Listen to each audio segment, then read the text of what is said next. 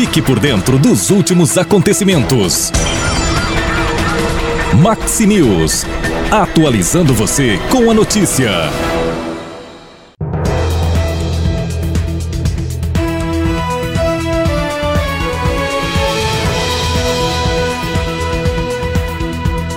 Olá, esse é o Maxi News. Vamos às manchetes para hoje. Contenção do Rio Barro Preto é tema de reunião na capital. Prefeitura de Palmas fecha o ano com déficit de mais de 11 milhões de reais.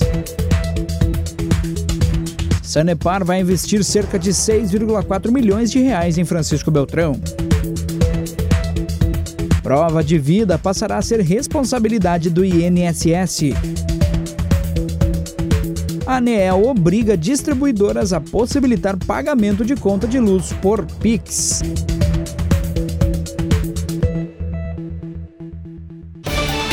News.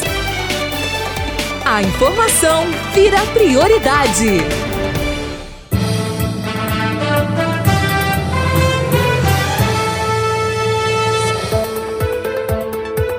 Esse é o Max News trazendo as principais notícias do sudoeste do Paraná, do Brasil e do mundo para você. Vamos começar falando do sudoeste do Paraná, mais precisamente de Coronel Vivida. Afinal, contenção do Rio Barro Preto foi tema de reunião na capital. O prefeito de Coronel Vivida está cumprindo agendas em Curitiba e nessa terça-feira ele se reuniu com o secretário de Desenvolvimento Sustentável do Paraná, Valdemar Jorge, para tratar de um projeto de contenção do Rio Barro Preto. Abre aspas. Saímos muito animados da conversa com o secretário porque é um importante projeto de infraestrutura para o município que, além de resolver um problema histórico de alagamentos, também vai tranquilizar os moradores e comerciantes próximos a este afluente. Fecha aspas. Foi o que falou o prefeito Anderson Barreto. Importante e traz aquela sensação de expectativa para a população vividense, mais precisamente quem reside ou trabalha próximo do Rio Barro Preto.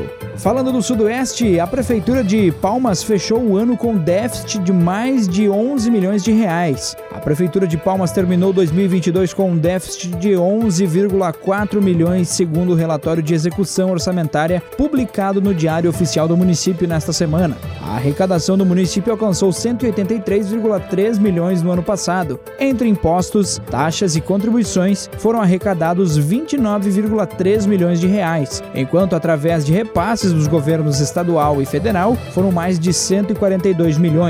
No entanto, as despesas empenhadas superam a arrecadação, totalizando 194,7 milhões de reais, fazendo assim com que as contas ficassem no vermelho.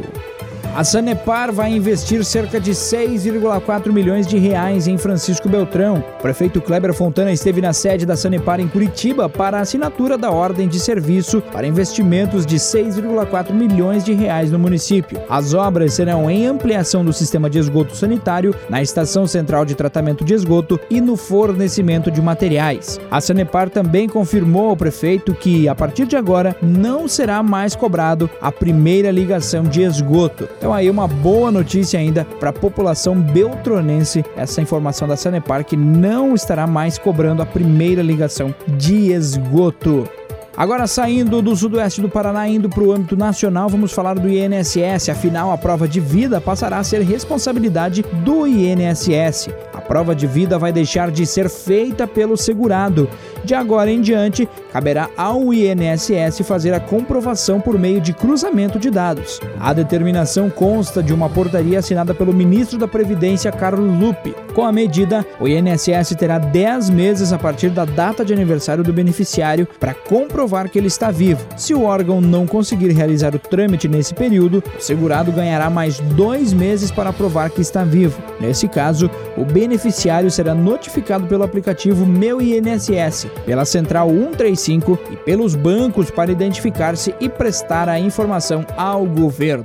Falando em bancos, a gente tem informação referente ao Pix aqui também. A ANEEL obriga distribuidoras a possibilitar o pagamento de conta de luz pelo Pix. Dentro de quatro meses, consumidores de energia de todo o Brasil poderão quitar a conta de luz via Pix. A Agência Nacional de Energia Elétrica, ANEEL, obrigou as distribuidoras a oferecerem o sistema como opção de pagamento. As empresas terão 120 dias para cumprir a decisão. De acordo com a ANEEL, diversas distribuidoras permitem o pagamento das faturas por Pix, mas outras, além de não oferecerem a modalidade, sequer tinham previsão para implementar o serviço. Importante essa informação da implantação do Pix, afinal traz mais praticidade para o cliente, o consumidor da energia elétrica.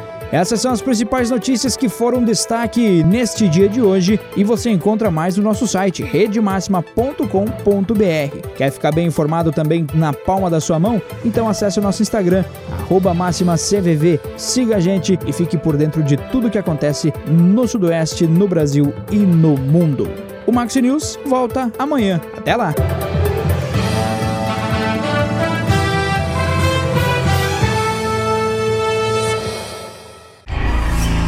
Maxi News. Você ligado com as últimas informações.